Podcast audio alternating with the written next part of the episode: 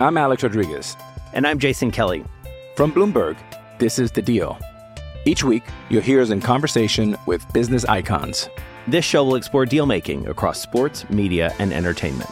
That is a harsh lesson in business. Sports is not And, as simple you know, I- as bringing a bunch of big names together. I didn't want to do another stomp you out speech. It opened up so many more doors. The show is called The Deal. Listen to The Deal. Listen to The Deal on Spotify.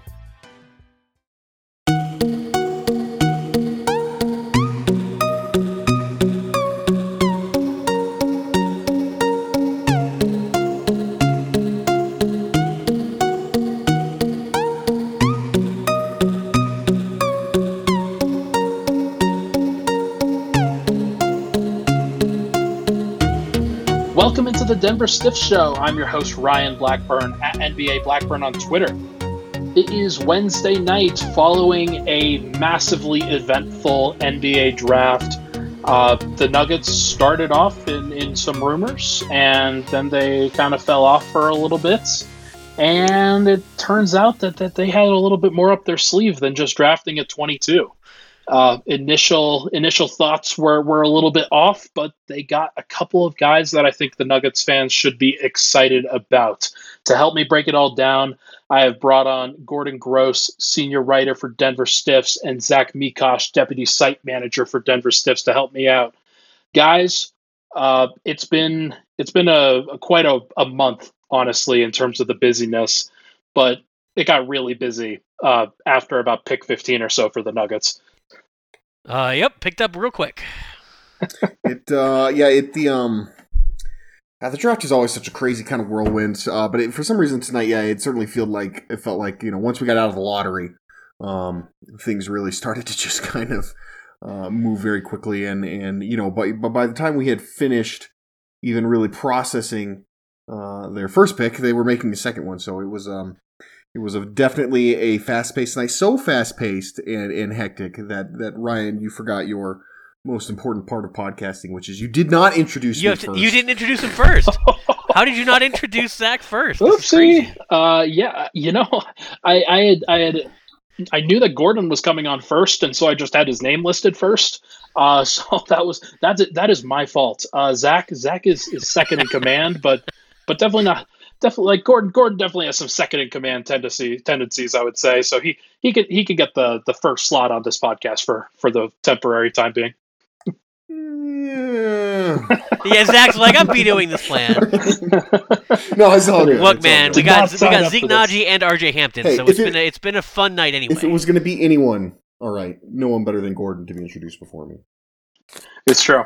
It's true. yeah, he doesn't think that. He's gonna put sugar in my gas tank. when, you know, with this podcast. Uh, we are drive, all man. delirious at this point, and we're having a good time, and that's great.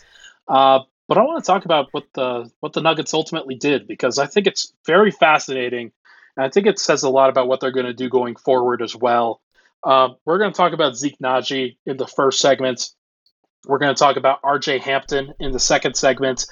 And then we're going to talk about how the draft affects free agency in the third segment. So stick around, Nuggets fans, if you're if you just want to skip to the, the free agency stuff because you're you're you like pain, uh, then go do that. But for now, let's let's talk about Zeke Nnaji, who I think was even though he was mocked to Denver throughout this process, I think it caught a lot of people by surprise. Uh, Zach, I'll, I'm going to start with you because you are first after all. Uh, was that your initial thought with the Zeke Nnaji selection? Was surprise?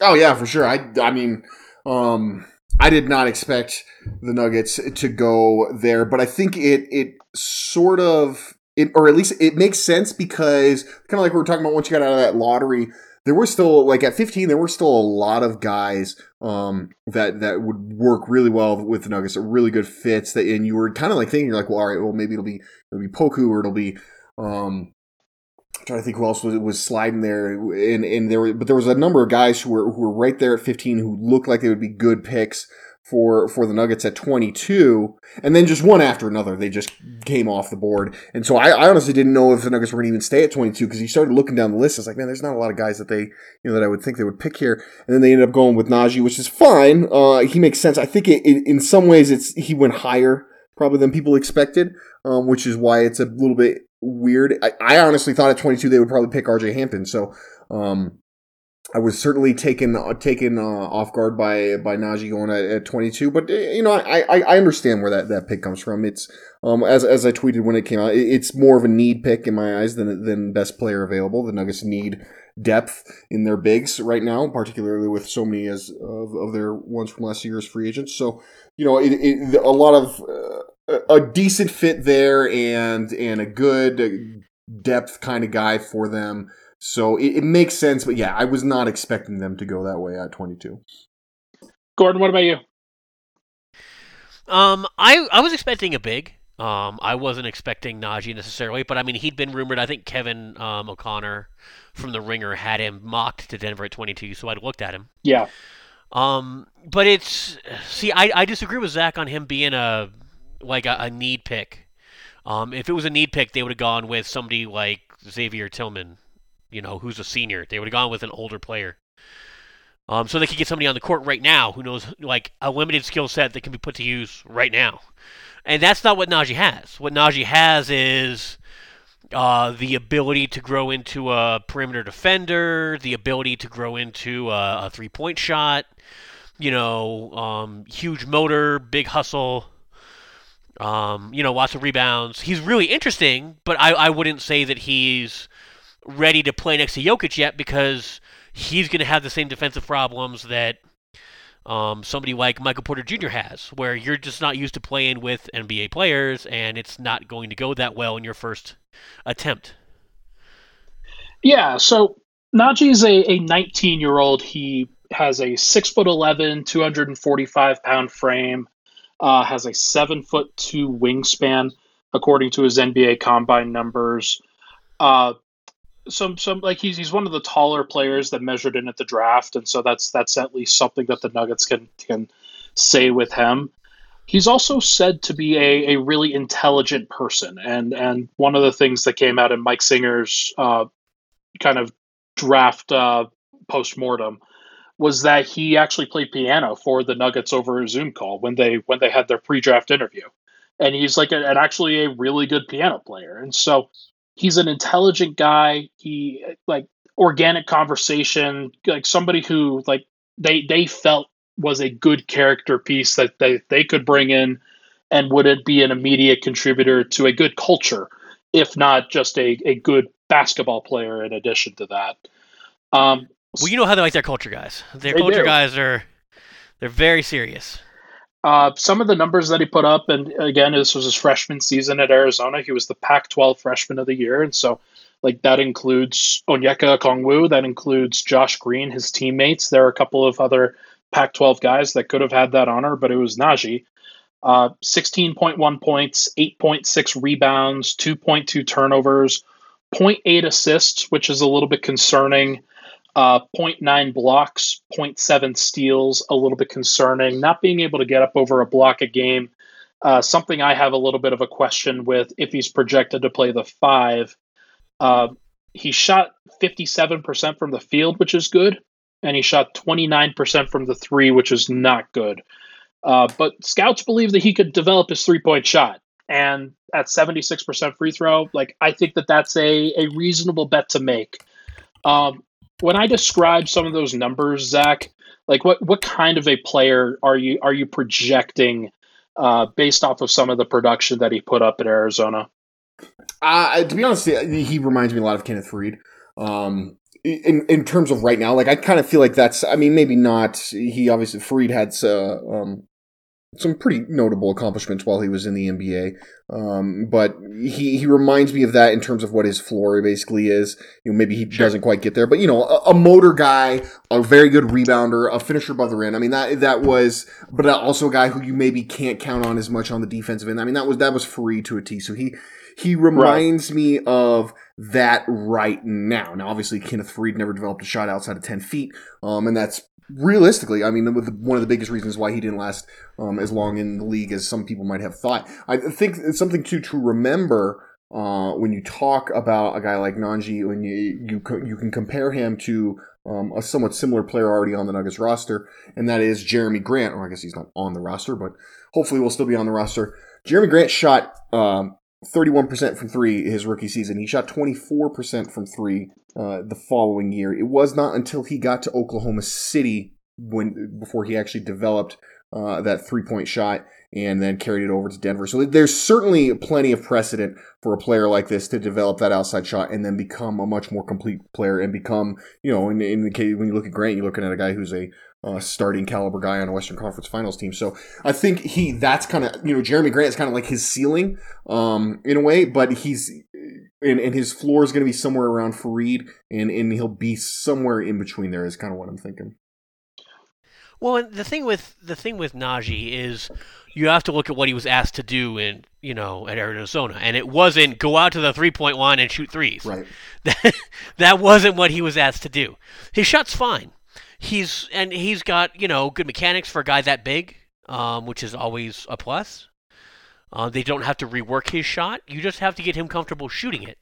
And that's, I mean, that's repetition. That's Right. repetition and time. If there's one thing in the NBA, if there's one skill you can develop um, while you're in the NBA more than anything else, it's shooting because that's it, it- exactly shooting is just repetition, and you are now a professional basketball player. Your whole life, from the moment you wake up to the moment you go to bed, is about basketball. So you're going to get plenty of time to get up shots in the gym. Um, while you develop Yeah. in the NBA, so yeah, there, there's Well, certainly a he's, lot of he's reasons for that. 19. right? Yeah, like, exactly. you know, that's, uh, I remember Wilson Chandler coming out of college and went to the NBA. You know, he was at New York um, his first year, and, you know, his, his three point shot was not pretty. Like, I mean, he didn't ever get awesome, but he learned how to shoot it. He learned how to shoot free throws, which he was terrible at at DePaul. right. Um, Like, th- these are things that you can get. So, a little bit of breaking news that just came through.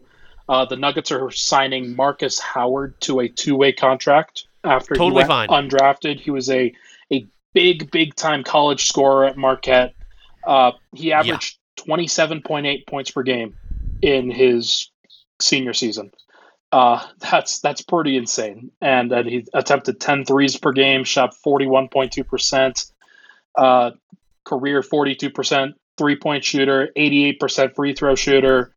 Uh, big, big time scorer who's undersized at the NBA level, but they're taking a chance on a guy with their two-way contract to see if it sticks.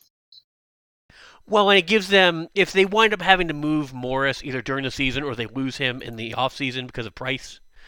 Like it gives you another guy who can put up shots. You know, he he ran everything. And the way Marquette also is is run as a it's, they're a pressure school with a lot of um I guess I would say fire in their offense. Right. Um, you know, uh, so being a lead dog and going out there and shooting it in the same way that you get someone like um, Monte Morris to run an offense because that's how Iowa State works. Um, you also get somebody from Marquette to burn the net down. Like that's how that works. Yeah, And you get I'm, a- I'm open to it. Go ahead, Zach. You, I was saying you get uh, something that's very much in the line of what the Nuggets do with their two way picks. I mean, this is this is Monte Morris in a lot of ways.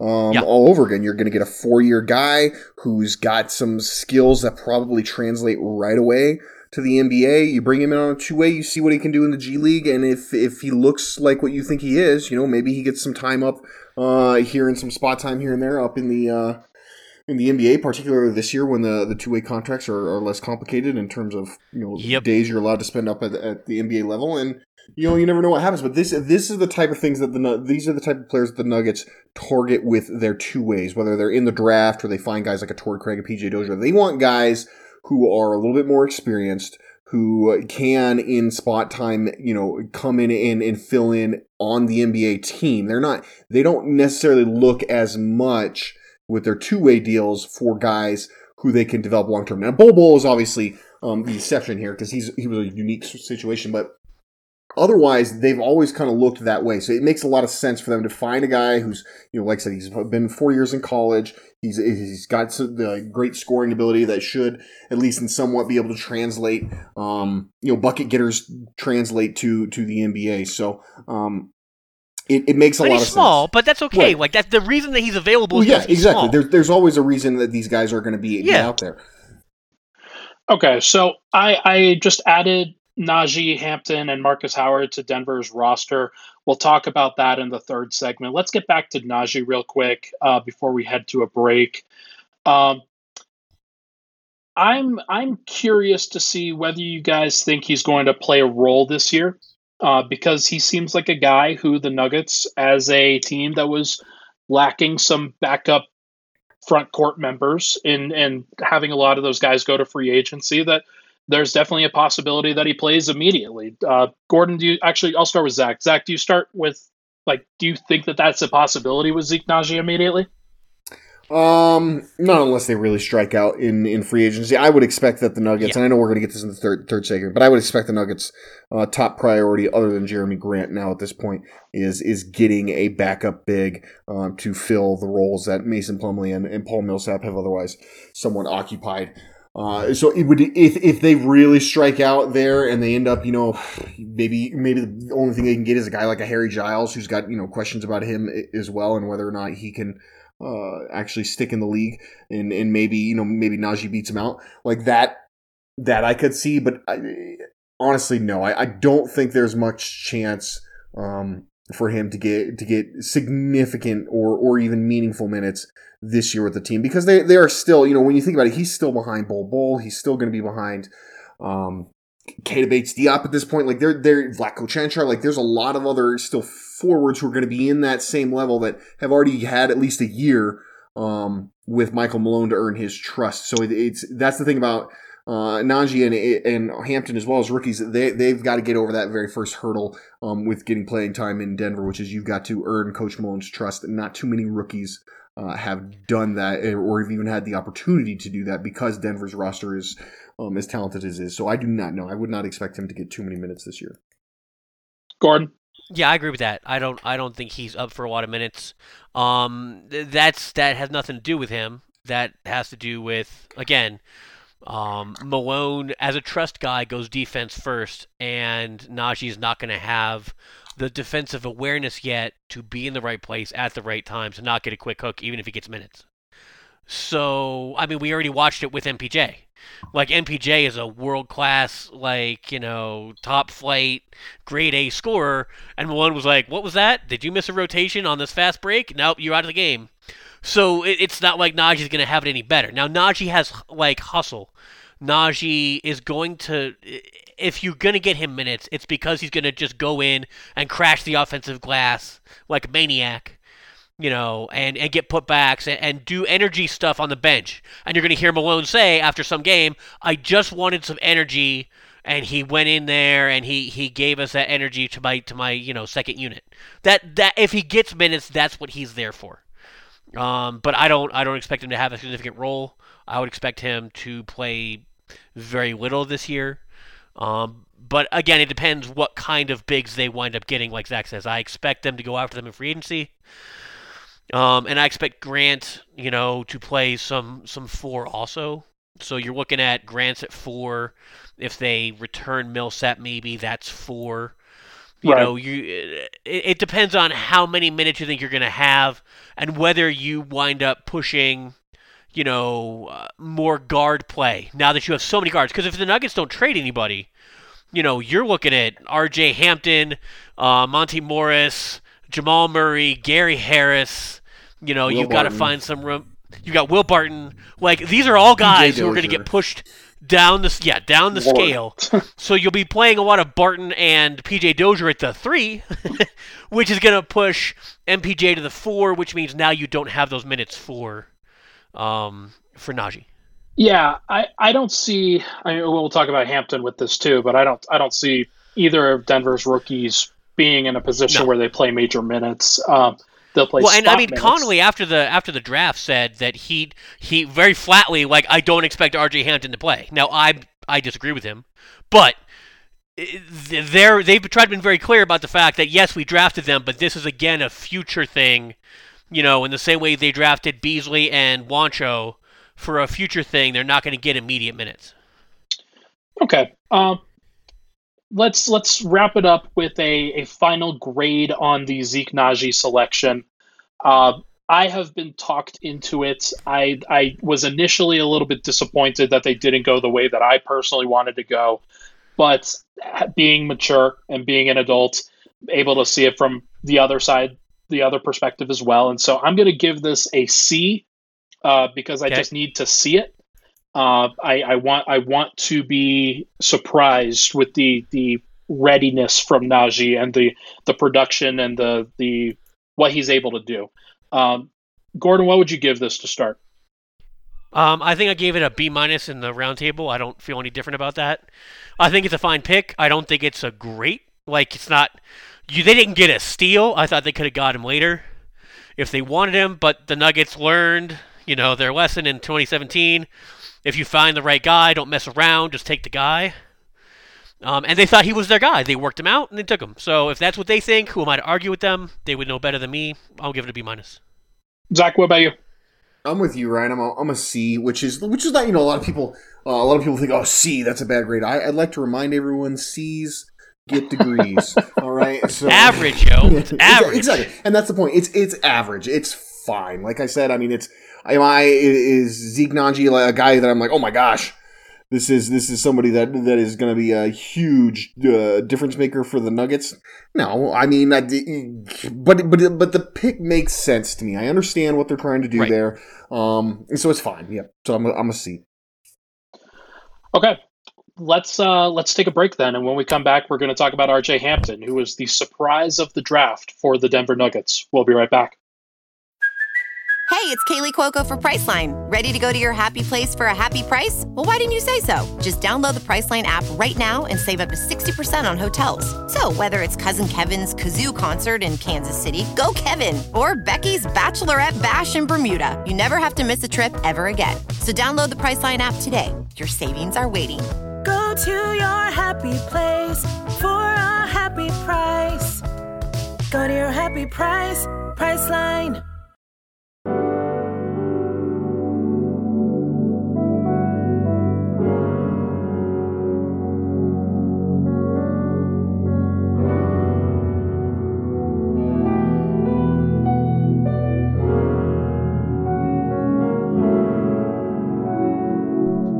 And we're back. Denver Stiff Show. Ryan Blackburn here, joined by uh, my two compadres, my my two great friends, Zach Mikosh, Gordon Gross. Uh, having a good time covering this draft. This was the first draft that I've covered as site manager, and my lord, it was busy. Uh, there was there was a lot of stuff going on. So I think we handled it pretty well as a staff. We we got to give a great shout out to Jenna Garcia and Riley Biller, who our new intern, who has done a great job of kind of fitting in and, and assimilating into the culture that we have here at Stiffs.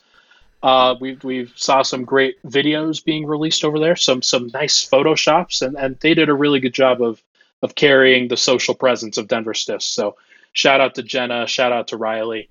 Uh, let's talk RJ Hampton. Um, the Nuggets they they surprised everybody by like I, I was confused when they drafted Zeke Nnaji, and then five minutes later they traded back into the draft, and I was I was pretty flummoxed by everything that was going on.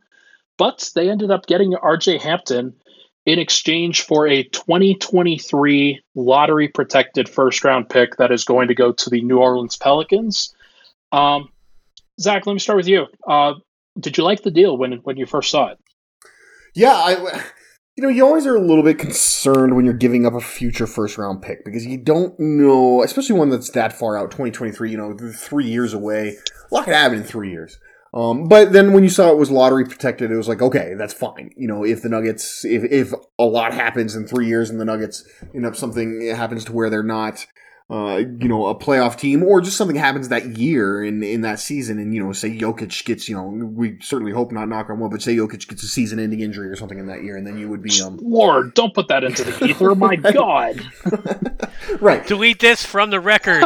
but but you guys get what I'm saying, right? There there are things that can happen. So when when you when they had the lottery protection on it, I was like, okay, that's fine. Then you know, I, I get it. You're you're essentially just you liked RJ Hampton, obviously, and and you wanted to go out and get him. So if you are kicking the can down the road and, and giving up a first round pick three years from now, so you can get another one now to get a guy you like now, like that's perfectly fine. The Nuggets came into this draft, or well, ended uh, went into the trade deadline of this season uh, with no picks in this draft. They end up taking two guys in the first round tonight. If if the Nuggets need like a guy in 2023 in the back end of the first round where they would have normally had their pick, they'll do exactly what they did tonight and they'll make they'll kick that can down the road and trade another future first to get one then. So it's it's perfectly fine if if RJ Hampton was the guy that they liked, they they, they clearly had him targeted.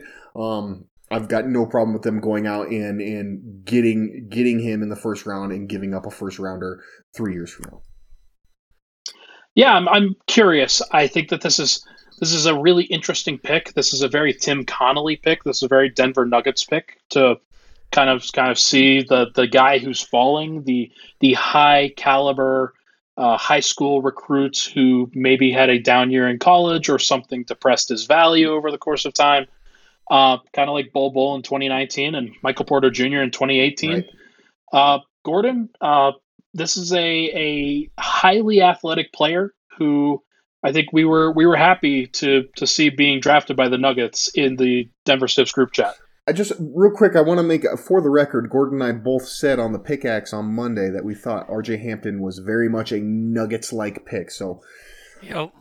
Hey, I I am glad I I know how to fill out a staff, guys. Like this is this is not news to me. Like no, we, I, we were we were like if RJ's around, that would be interesting.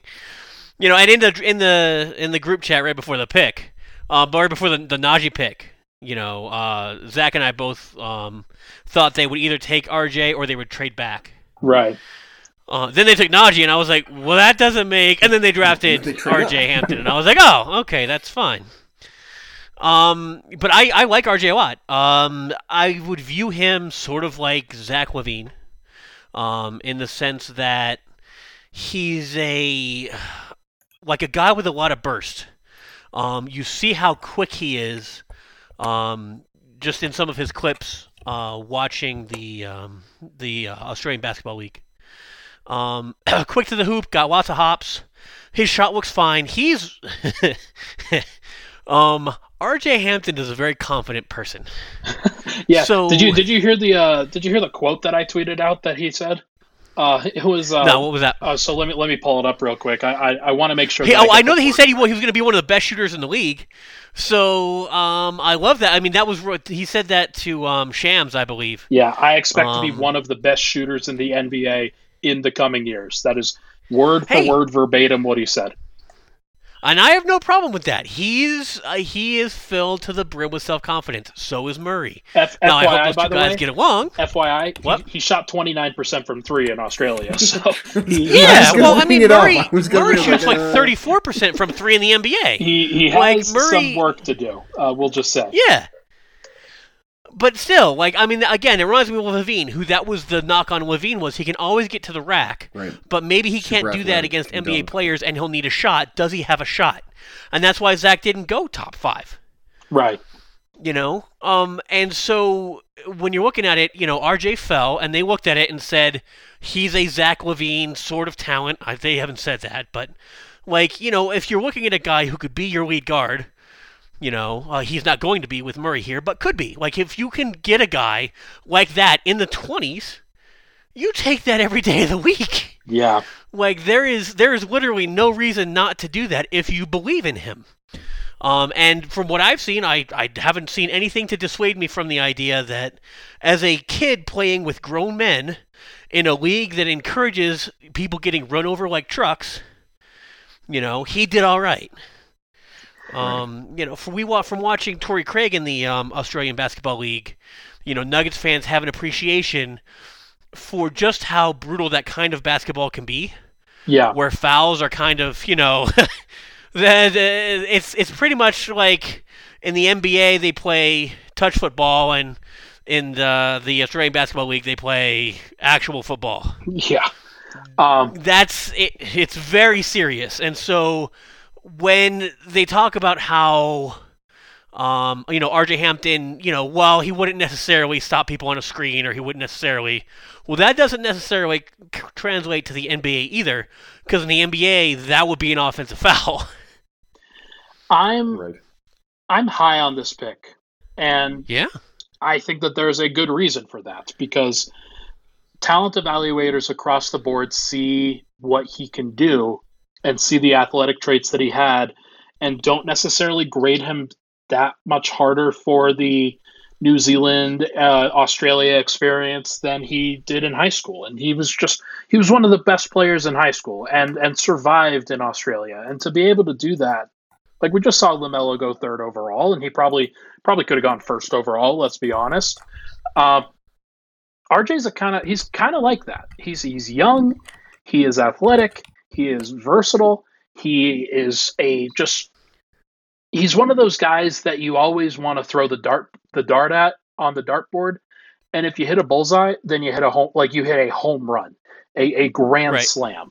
Uh, and to get that guy at 24, uh, this is what the Nuggets tried to do when they traded down to 24 in 2017 uh, to get OG Anunoby. Uh, but instead, they're actually getting their guy this time around and getting RJ Hampton. Right. Um, what do you think, Zach? What are you What are you thinking about? Kind of the initial thoughts on him, and and maybe maybe what he looks like in a Nuggets uniform uh, over the course of these next couple of years. Yeah, I mean, so he's gonna he's very much gonna probably follow the I would think the path of Michael Porter Jr. and Bol Bol, which is so just you know be prepared, Nuggets fans. You're not gonna see a lot of R.J. Hampton, if any, Nope. in this upcoming season.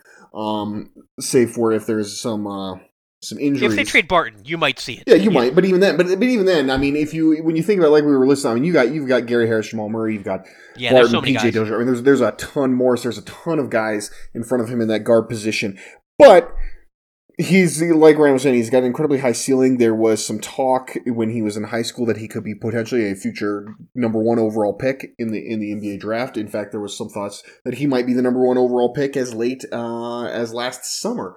And then he that's when he made the decision to go to you know the NBL and, and things um, didn't go as planned out there. And the other thing I think we got to think about with with RJ Hampton and with any of these young guys who take this path, so this would be true with LaMelo as well. Um, but LaMelo was probably a little bit more used to it because he had been traveling internationally for a little while. Uh, let me tell you guys, as, as someone who has, has lived in New Zealand, just because it is an English speaking country um, with a bunch of white people does not mean it's a similar, uh, it's just like a, an extension of, or another Right. state in America. Like there is still Right. a culture shock that comes with living in, in that country. And so as as a 19 year old and an 18 year old kid, you know, like you're, you're trying to play against men in this basketball league and you're also in a completely foreign country um, just tr- you know, by uh, thousands of miles away from anybody you know, and and just trying to make it through the year. Like, there's a lot of reasons to understand why he maybe struggled out there. But what I like the most about what he brings um, to Denver is that he he's got something that nobody else on the team has, which is he is right now by far uh, the fastest person with the ball in his hands on the roster. Like, there's nobody. in The Nuggets do not have a ball handler who is that lightning quick kind of guy. You know, in, in some ways, he, he somewhat reminds me of a Ty Lawson. Obviously, he's um, Right. taller and not as stocky as Lawson was, but that similar kind of ability to just flat out beat guys off the dribble with speed.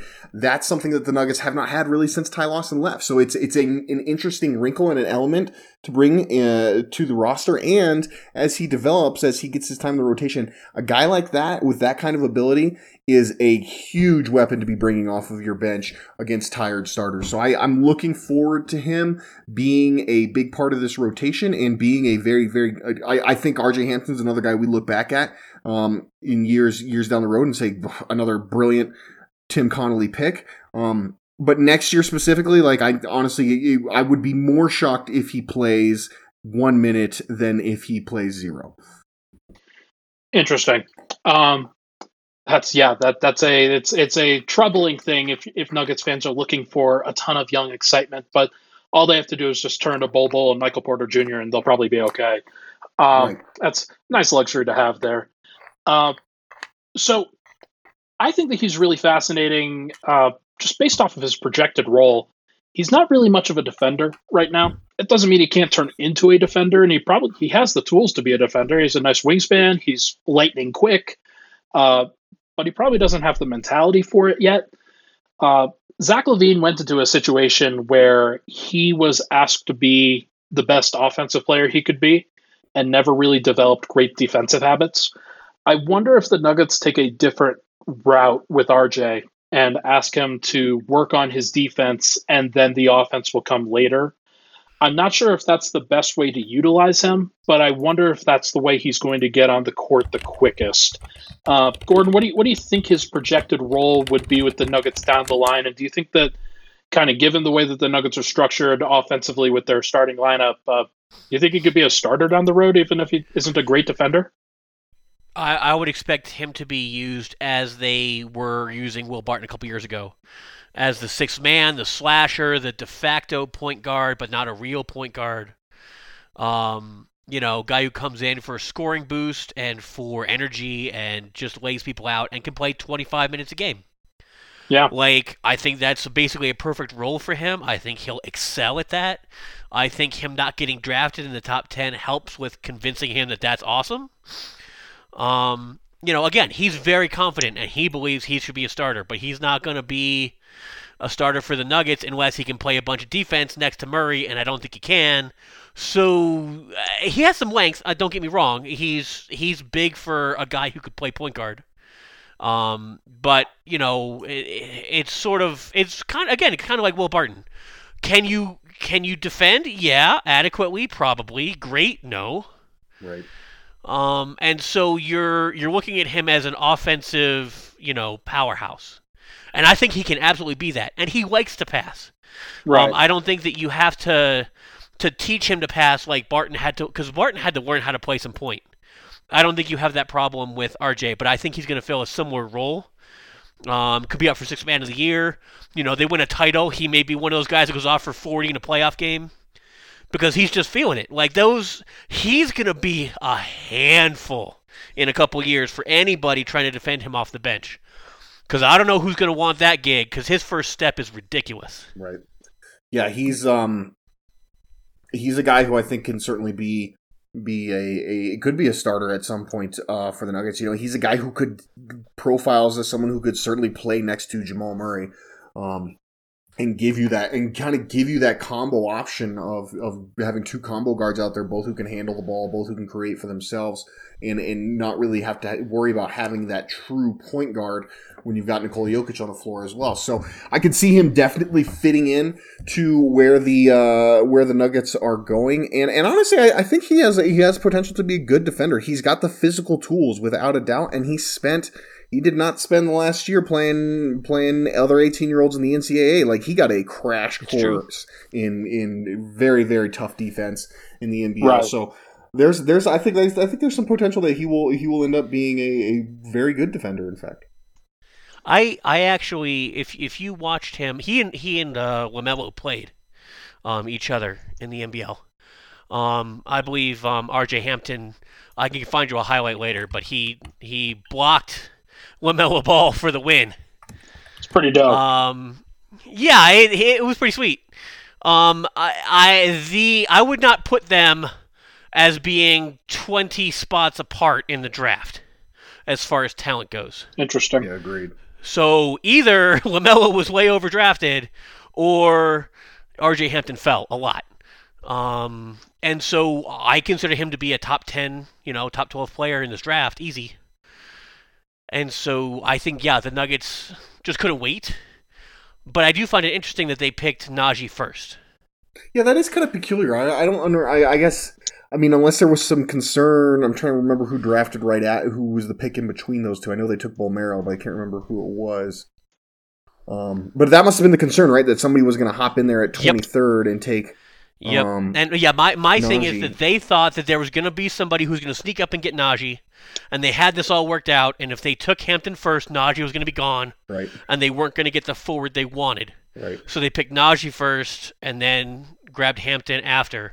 Yeah. Um, but regardless, I, I still find it interesting, and uh, I'm glad that they jumped back in for um, R.J. Hampton. Uh, I think he was too hard to turn down, and I'm glad they didn't turn him down. Because um, if they had just walked out of there with Nnaji and not Hampton, I would be grading this draft much differently. Yeah, it, yeah, it, it certainly has so a too. it certainly has a different feel, right? Like where where yeah. at 22 you're kind of scratching your head. You're, the Nuggets drafted for fit, and you, you understand that they have some free agents that are that could potentially walk away, but you also know that this team isn't done developing, and that there there are definitely like some holes in their roster. Like I think a long term starter at shooting guard could be a potential hole for them. So I'm yes. I'm curious as to see how it works. I'm, I love the pick and think that it's going to be a good one. Um, I just want to see I just want to see 2022 come around, and they're out here rolling with Murray, who can you know shoot the daylights out when he gets hot. Mm-hmm. You know, can also run point. You've got Hampton, who can also you know handle some point guard duties. We don't know how his shooting will be in 2022, but he's so quick at getting to the rim that he's going to put a lot of pressure on defenses. There will be holes. You've got MPJ. He can back cut. He can shoot. He'll be uh, in full form in 2022. Uh, you're playing either Grant or Bol at the four, and Jokic. And I want to know how you roll into that lineup and go, "Yep, this is gonna suck for us," you know, as an opposing team. I love it. I'm I'm giving this pick an A. Uh, Zach, what are you giving it? Yeah, I, I think it's uh it's an A as well for me because it's um, like I said, I don't have any problem trading a first for a first and, and just kicking the first, uh, not having a first down the uh, down the road a couple years, and you get a guy who's who's exactly what you want to find in the 24th pick in the draft. A guy with a high ceiling who you've got time to develop, who could end up being a true difference maker for your team. So it's it's an A for me as well. Yeah, I think I gave it an A minus originally, but I probably have to upgrade that to an A because I can't find the flaws in the plan because they moved to 2023 first, which could be 30th for all we know. Right. I'm hopeful. That'd be great. Yeah, hopefully, right. you know, could be worse. Um, and and and if it is, it's it's that weight because R.J. Hampton helped you get it. Right.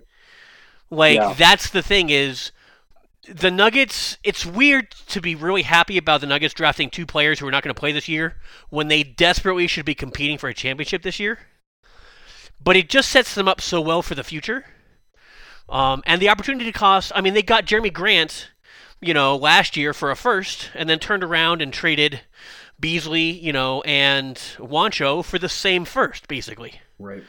So they got their first back. They can do that again in a minute by trading someone else for yeah. first. Like you can just get it back if you need it. Or you could just trade especially a, if you're this good at drafting. In, like in 2023, you can just trade a 2026 first rounder and do the exact same yeah, thing you whatever. did tonight. You know, like that's that's the thing that I think sometimes people get caught up on is like you got to understand like uh, what the Nuggets are doing is just they're they're simply going after the guys they know now today that they want. And uh, again, and if there's a guy in 2023 that they want late in the first round, they'll they'll do the exact same thing and find a way to go get him. So it's it's not a big deal. It's really not at all. We're not talking about a lottery pick here. We're talking about back end of of the first round. Those, I mean, how many of those picks got traded tonight? You know, so like it's it's not hard to get into that spot if there's a guy you like at that time, just like they proved tonight. So it's it's really, I mean, the, the, the trading the the pick is it's it's fine. Like it's it's it's nothing. It, it's not damaging. Yeah. yeah, you're fine. I'm I'm not worried about it because I'm hoping the Nuggets win a championship in 2021.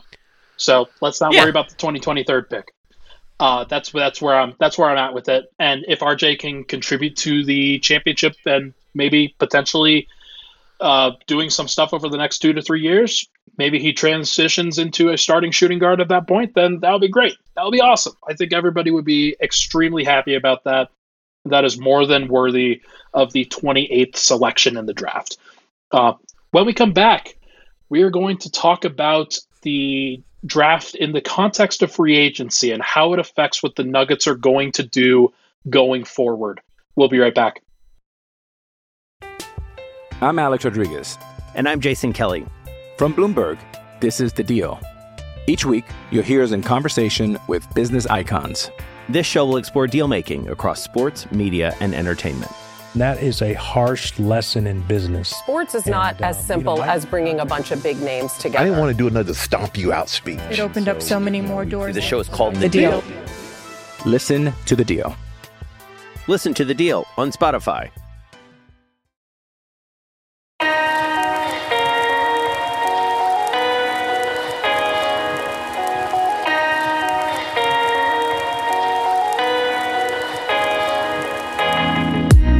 Back. Deborah Stiff Show, Ryan Blackburn here. Final segment on this podcast, joined by Gordon Gross, Zach Mikash, of course. Uh, I flipped that, guys. My bad. Uh, I know that's everybody's pretty sensitive about that right now. I can't believe how insensitive you are, Ryan. Uh, so I, I've been tracking Denver's financial situation for a while because I think it's really interesting to talk about what their free agents are, what their salary cap sheet looks like, and how things kind of look going forward just based off of like whether they can whether they can bring in Jerami Grant, whether they trade for an upgrade on the wing, whether like whatever they decide to do, I try to outline as many situations as I can. Um, this situation is very interesting because the Nuggets added a cheap contributor in the draft. Um, the rookie scale contracts for the 22nd pick and the 24th pick. Uh, for Zeke Nnaji, it's going to be around $1.98 million in 2021. And for RJ Hampton, it's going to be about 1.83. So they added two guys who are young, who may not be contributors this year, but are probably going to fill out the end of their bench for about, let's say, $3.8 million. That's pretty good that's that's a good that's a good position to be. You have both of those guys on four year contracts. If that's what you want, you have team control for a long time. This is why teams love to have first round picks in the pipeline because they are very cheap for a long time. Um, the Nuggets have now 11 roster spots committed. Uh, they could always waive Keita Bates-Diop. They could always waive Bol Bol if they wanted to but they have 11 roster spots, full time roster spots committed. Both two way contracts are now committed because of the Marcus Howard signing.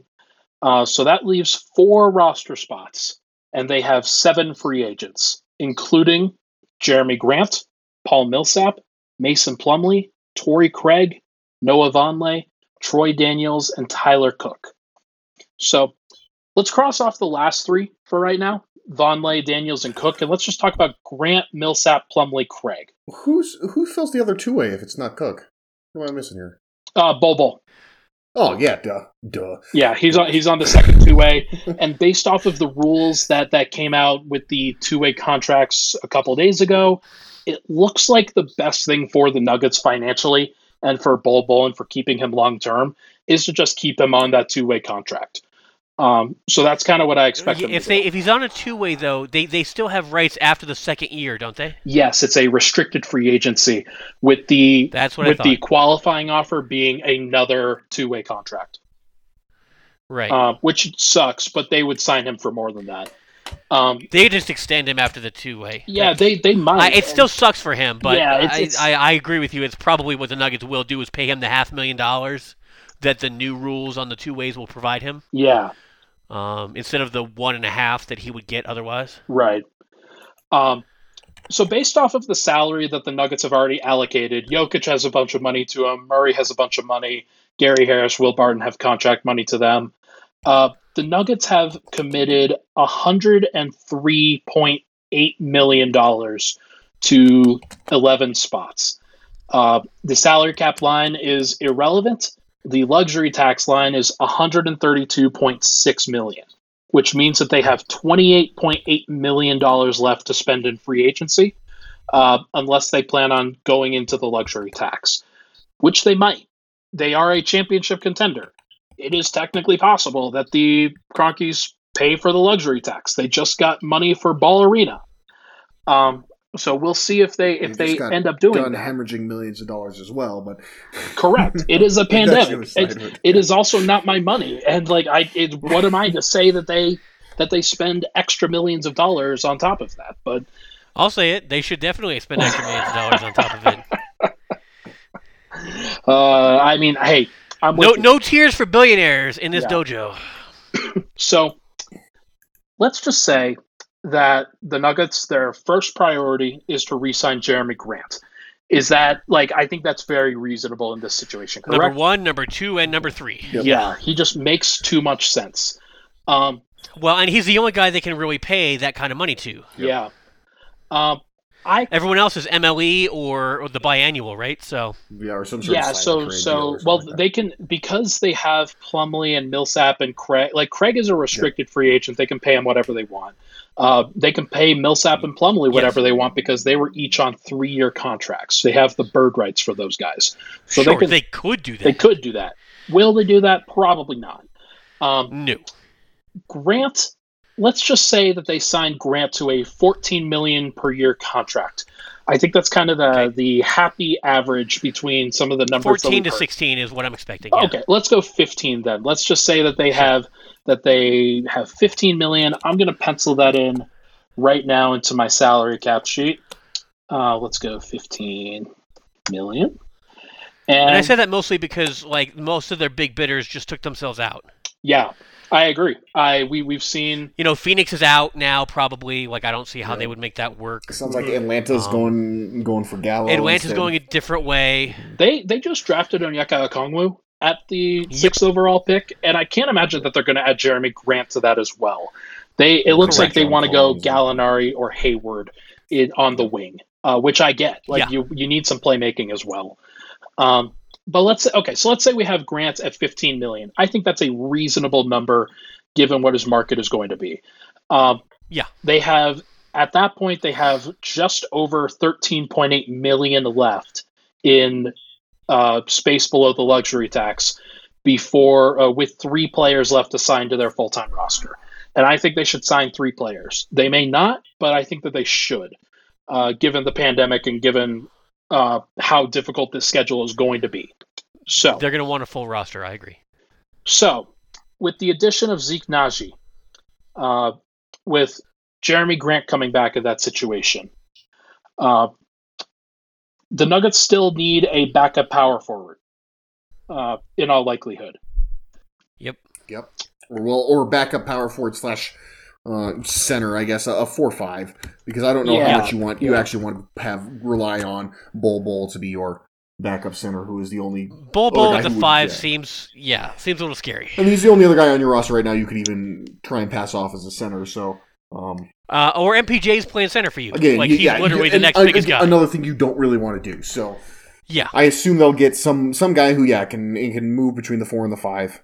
Um, in free agency, that would be I think their biggest target after uh obviously after signing Jerami Grant. If they don't sign Jerami Grant, it really throws a wrench in a lot of things.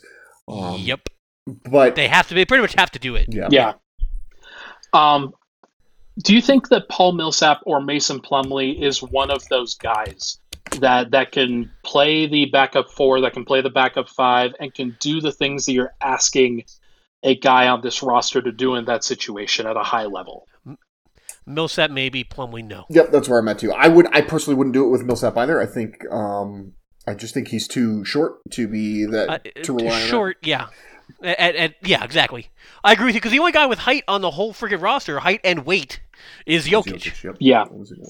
And uh, Nnaji So you need him, another guy that- who's like a seven and footer. That You- was you- the you- like issue Millsap that, is six foot five. That was the issue that got them eliminated from the playoffs. right.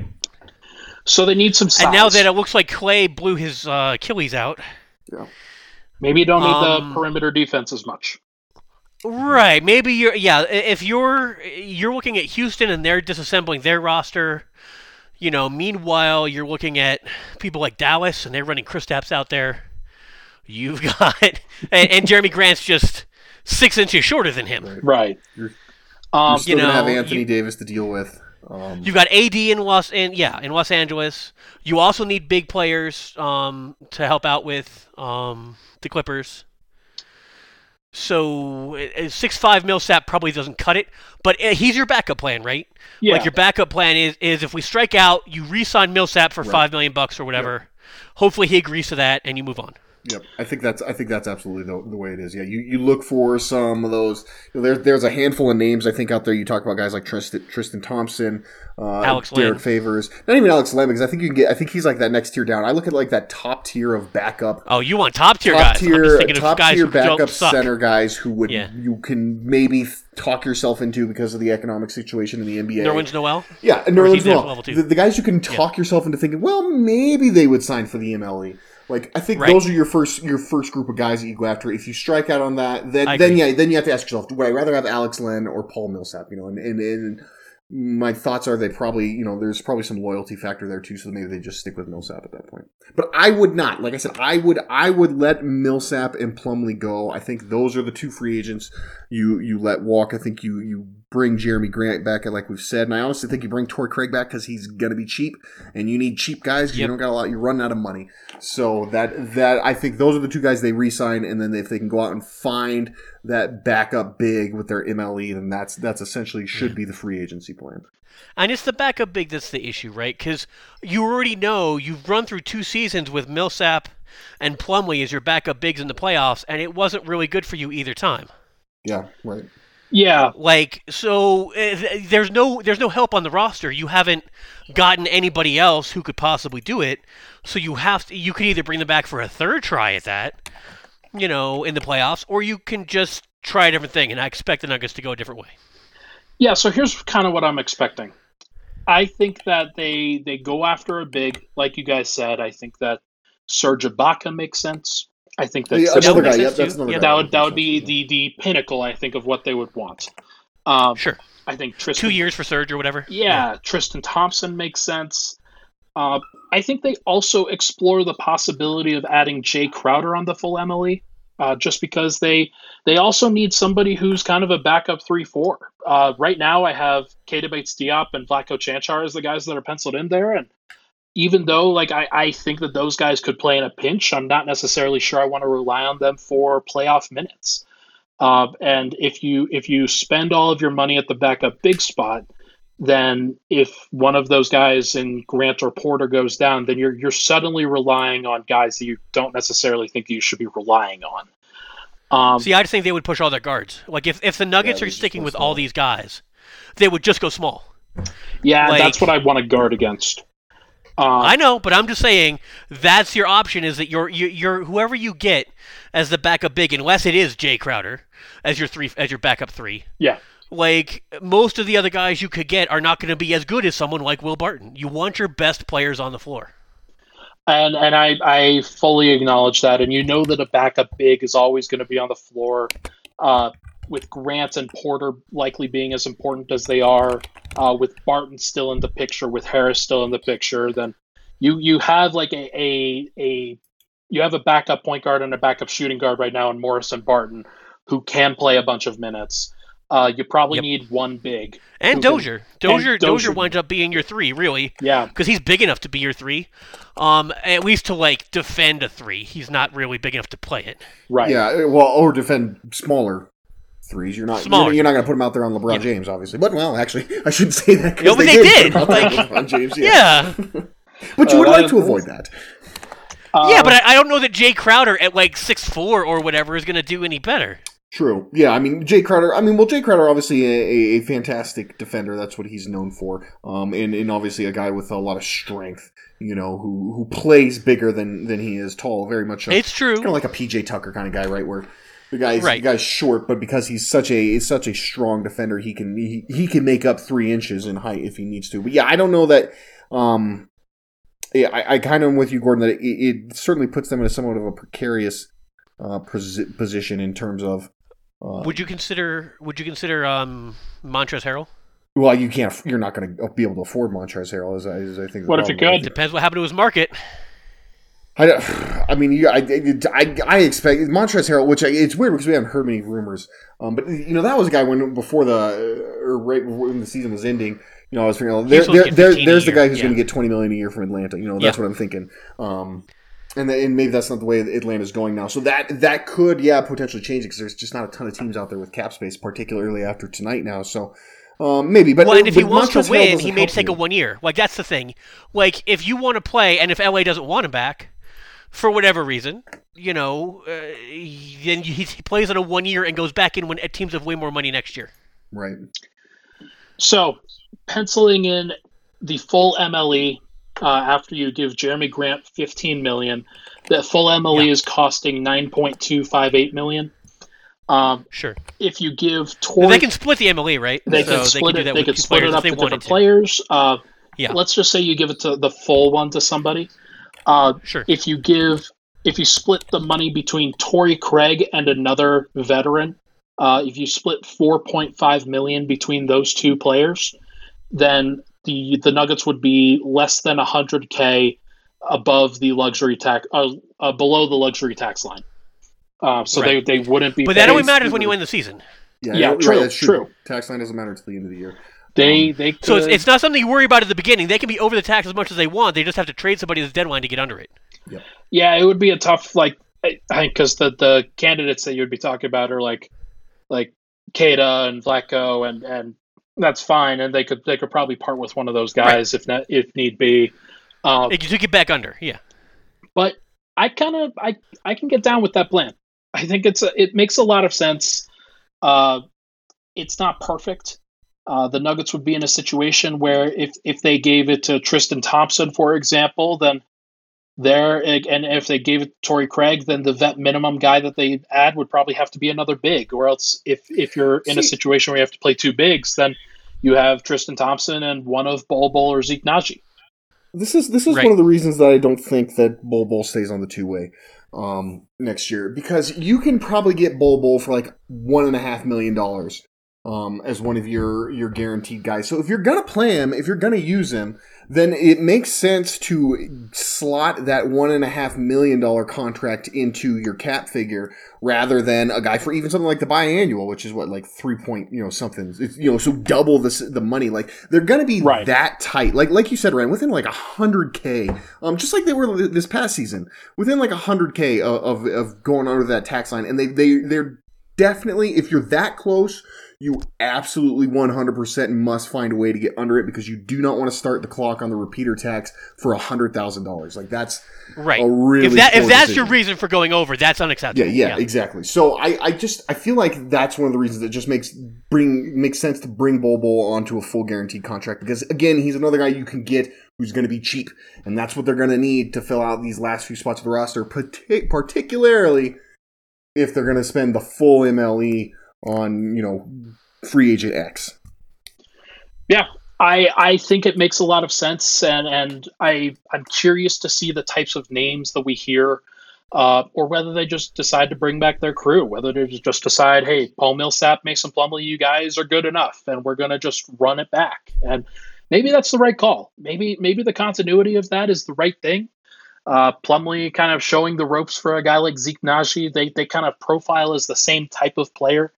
Um, Paul Millsap maybe showing the way for uh, Bol Bol and and really trying to help him out uh, in in this situation. So I don't know, guys. I'm I'm I think there are different ways that Denver could approach this, and I I think that by drafting two players tonight, by by locking into two pretty cheap contracts on the books going forward, I think it, it took some of those options away in a good way. Like they have good Right. pieces that they put on the roster for cheap, and and you don't Right, but necessarily it, do- it does that decrease opportunity all the immediate flexibility. Yeah. Yeah, Because yeah, we were talking, you know, we only expect we didn't we expected maybe they would have zero draftees tonight, Right. yeah. and now you have two first round contracts. Now they're later first round contracts, so it's mm. not that expensive, Yeah, they're cheap. but it's still more than a vet minimum. Because there's that funky rule. I I guess in terms of cap space, right? There's, there's that funky rule about vet minimums where it's it's always going to be like a, a two year vet minimum is all that counts against the cap, and then the rest is. Ah, this is why- Right. Yeah, And it's is like, why I like, I said, I think, I think they It's like 1.4 Yeah, million they- they- or something like that. 1.6 million. So that's why I put it at 1.5 because I feel like that's that's around where it Right. is. Um, I can't really remember right now, but I But anyway, like Yeah. you know, the, the the slot for the draft is a little higher than that. I think at at twenty. Yeah, Um, well, like right, yeah, look. these guys are. I think uh, what it's like 1.8 and 1.9 is what they'll be paying. Right. Guys. It's a little higher than a vet minimum. Yeah, but not much. But- Exactly. No, but but we're, again, we're talking about you know being within hundred k of the Right. of, of the limit. So this affects you. Like these sorts of contracts affect you. But the Nuggets like having two dudes on rookie deals for four years. Like that helps you out. That helps you get guaranteed, you know, um, security in the way that you've built your team, as long as those guys can play. Right. Which and, Yeah, and we will find big- out if they can. We are we're we're really we're in that position where the Nuggets are are, are really rearing for championship contention. and they need everybody right. to be all hands on deck. And having a piece, having two pieces that can't play entirely is pretty tough. Uh, the Lakers were able to do it. They had Talen Horton Tucker, who was uh, one of the pieces on their roster who didn't really play this past year, and they still won a championship because they have LeBron James and Anthony Davis. Uh, the Nuggets don't have that luxury, but they have some really good pieces. And if Michael Porter Jr. just breaks out, then maybe some of this is a little bit easier. Maybe some of this is just a little bit uh, more simple. What's the reason you don't trade him, right? Like the reason you don't trade him is you have two years of guaranteed money still on MPJ before he gets expensive. Right. Yeah, he's three point six million right now for a guy that yeah. maybe will be worth twenty million. Right in, in on court production. yeah, maybe we don't know, but it's he could. There, the things he can do on the court are obscene. And so when you look at that and you look at maybe getting the same sort of, not the same kind of level out of that, but you're looking at can you know, um, RJ uh, Hampton have the same kind of production as Will Barton or Gary Harris? Because they're making 14 or 18 or 20. You know what I mean? Like they're making bucks. Yeah. So right now the Nuggets are trying to replace that production next year with somebody who, or maybe the year after. I guess it's not this coming year; it's the year after that. You're trying to replace that production you know, even in the backup big department, you know, if your backup big is costing you the whole MLE of nine million bucks, and you can replace that with three million, you know, or two million for uh, Nnaji, then that's great. You just saved yourself seven million dollars for three years. Yeah. yeah. I I love you know, it. and this is this is why you don't trade these picks if you can help it with a guy who's as good at the draft as Tim Connolly. And so I like the Nuggets yeah, you... buying in and rebuying into the first round and deciding, you know what, we're going to take these picks, and if we're right, we've fixed some of our cap issues for the next couple years. Zach, how do you feel about the night overall? um, I mean, in terms of just draft night, I think it's um, I think it's fine. And in fact, I'm ha- I'm happy. You know, like I like I was saying, I, I expected them that, or I expected R.J. Hampton might be a guy that they were going to be looking at. Um, so it's always it's always nice to be right. Uh, right. But um, it's also you know it, there was a reason I, I, I said that, and the reason I like that pick is because I thought that was a very Tim Connolly pick, and so I'm, I'm very happy to see that for the third year in a row, the Nuggets have found a guy who has star potential um, with a pick way lower than where a guy with star potential would normally go. So that's uh, that's really nice. I think you know you're still, I think, as a team, probably trying to recover from the fact you did land Jrue Holiday and trying to figure out what you do there. But maybe this is what you do. Maybe you say, hey, you know what, we're we're happy with our guys, and Gary Harris has two more years on his deal, and when those two years are up, R.J. Hampton will be our Jrue Holiday. So there's um, overall, I think it was a, a very successful night after what has been a, a somewhat rocky start to the week in terms of uh, roster construction. Yeah, I think it's I think it's nice bounce back. Like you're looking at it like if Jrue Holiday was Plan A, and we're pretty sure he was Plan A, and then the Bucks just you know threw every draft pick they have till 2030 at the problem. You know the the Nuggets said, well, Plan B is go attack the problem with all of the kids that have got us this far. Yep. Like we were in the, you know, in the Western Conference Finals because we believed in our kids and we didn't trade them. Even though we used to mock, you know, he I love the fact that Tim Connolly used to tell Jamal Murray all the guys that he could have been traded for. Yeah. Like I love that he does that. That's exactly the kind of shit that works when you're dealing with somebody like RJ Hampton too, because they're so ferociously proud. Yeah. Um, not not in a bad way. Like pride is not always a sin. Like it's okay to have pride in yourself and to work really hard and to feel like you deserve stuff and to feel like no one on a given night is any better than you. And you know Murray's that way. Um, and if they get that same thing with Hampton, I'm absolutely happy that they um, that they decided to go with Plan B and to play to their strengths, which is not the trade market. You know, their strength is hit the draft, hit it hard, maximize what you got, develop your guys, continue the dynasty. Because their guys are uh, 25 and under, you know, 26 and under. And so you're trying to make sure that what you've got now, you have three more years of Jokic minimum, you have, you know, four more years of Murray, you know, and you've got six, if you want them, you know, of MPJ control. Right. So you have all these guys for many, many years, and so you just buy in on the we're going to keep this train rolling, and they did, and I'm I'm happy with that night. You know, as Plan B, it's a very interesting Plan B. I'm definitely happier with the Nugget. Like I, not happier. I'll I'll rephrase. I think I'm more positive on the direction of the Nuggets franchise than I was yesterday. And sure, I was a little bit worried about them stagnating. I was a little bit worried about them kind of just maintaining the status quo. Uh, but the Nuggets decided they wanted to take a chance. And whenever Tim Connolly likes to take chances, he's usually right. Like he's often more right than he is wrong in a lot of these cases. So I, I feel really good about it. I feel great about the RJ Hampton pick. We will see about Zeke Nnaji. I, I am I'm going to go into this cautiously optimistic about his place on this rotation going forward. Maybe he's a great fit with Bol Bol. Like I, I could see that being a really nice future front court pairing for the Nuggets. And if that's the case, then well, the Nuggets are are in a really good spot going forward. So Right. Well, and if we again, for me, if Nnaji is Jerami Grant 2.0, you know, with a bunch of rebounding, that's amazing. You know, it's not necessarily what you try to draft high in the draft, but I mean, Jerami Grant's going to be a top five free agent in this class, so that has tons of value. It's not exciting, but the, it's a huge value opportunity, especially if his defense comes along because he has good footwork and he has good speed. And then RJ Hampton could be Russell Westbrook. You don't know yet. Yeah.